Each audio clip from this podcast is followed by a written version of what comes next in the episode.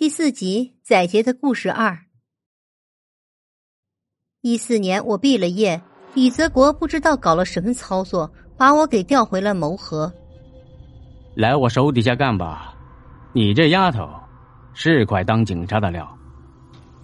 也就是那时候，我才知道这个案子已经死了四名被害者，而我小姨是第二个。除了小姨那起案子之外。其余三桩凶手都给警方留下了信息，第一桩是马戏团的传单，第三桩是部苹果手机，第四桩是个打印出来的二维码。李泽国给我详细讲述了在我上警校期间发生的第三桩烟花杀人案。第三起被害人是名女学生，就读于梅河市职业技术学院，财经系学会计的。这次凶手把被害人埋起来了。要不是有个老人家晨练时带的狗刨坑，想要发现，估计得等到开春的农民耕地。李泽国跑到学校走访，得知被害人正月十三到达学校，并在正月十五的下午和三个舍友出门逛了街，晚上一块吃了顿阳澄火锅。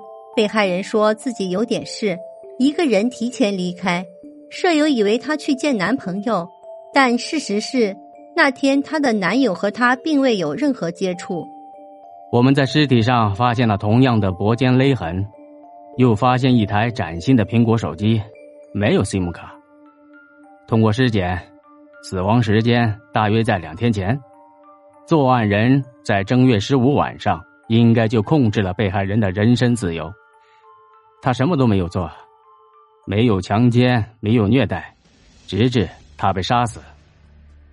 李泽国三番五次跑到被害人学校问那些大专生一些奇奇怪怪的问题，然后发现了那个人，一个和被害人同龄的男生秦一成，他和被害人有信件往来。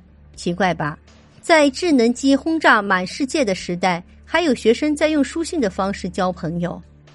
根据信件，发现两人要约在正月十五的烟花活动上见面。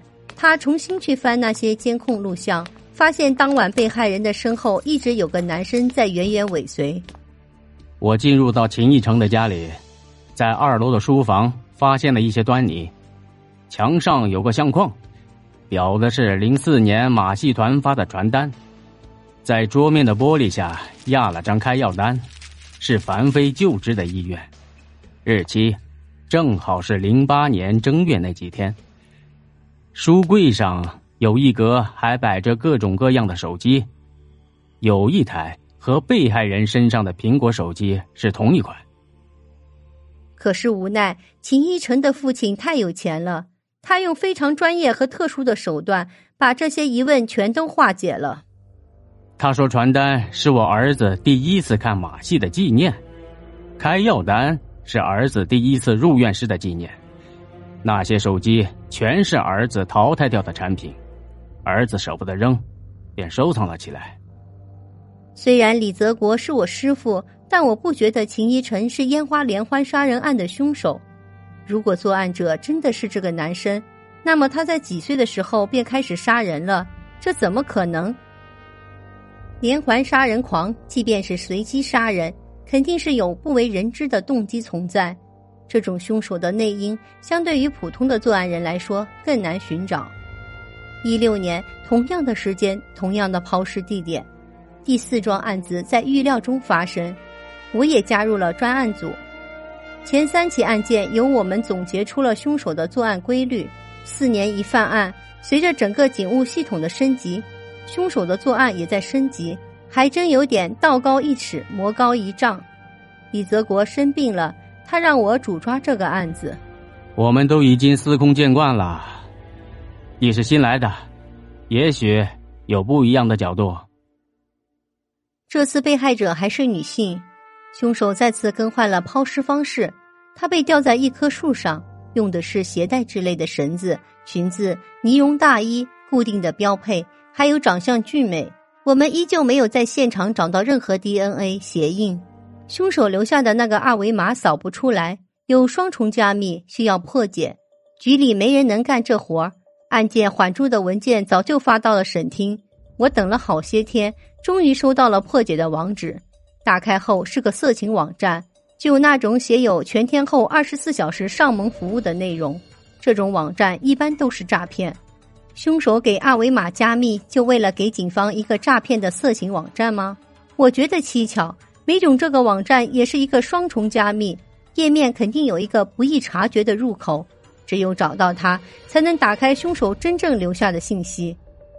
李泽国的身体逐渐好转，我在病床上把案件调查的进程报告给他，他给我引荐了名黑客，他帮我破解了那网站。色情诈骗网站的背后是一个二维码，对，二维码层层拆开还是一个二维码，扫码出来是个微信账号，账号主人绝对不是凶手，但这个账号一定和案件有所关联。我在通信公司办理了张副卡，申请了一个微信小号，添加了那个人，对方是个皮条客，朋友圈清一色的招嫖信息，我看到了死者的照片。魅惑、性感、纯欲，写着什么单六百、夜一千二的价格。皮条客主动跟我讲话，各种分成诱惑，我必须要跟他见一见。这是前三起案子从未出现的新线索。如果连环杀人案和卖淫活动有关系，那么之前三位受害者，包括我小姨，都有着不可告人的秘密。一六年，梅河已经有了星巴克。我和那个皮条客约在中午，戴了假发，第一次穿丝袜和短裙。男人长得高高大大，五官斯文，穿得得体，衣冠禽兽。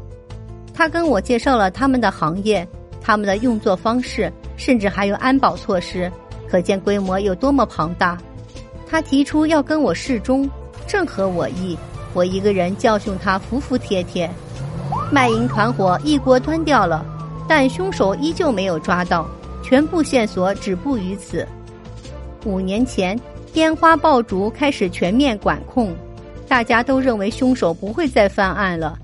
没想到今年突然重启了正月十五放烟花的活动，然后案子他又来了。我们准备搬救兵，师傅拿出了几个人的资料，问我的意见。丫头，你们年轻人眼界开阔，说说看。你心目中有谁能破这个连环杀人案？嗯，对，我说的就是他，陈耀然。如果没合适，有谁能破得了这桩连环杀人案？我首当其冲推荐他。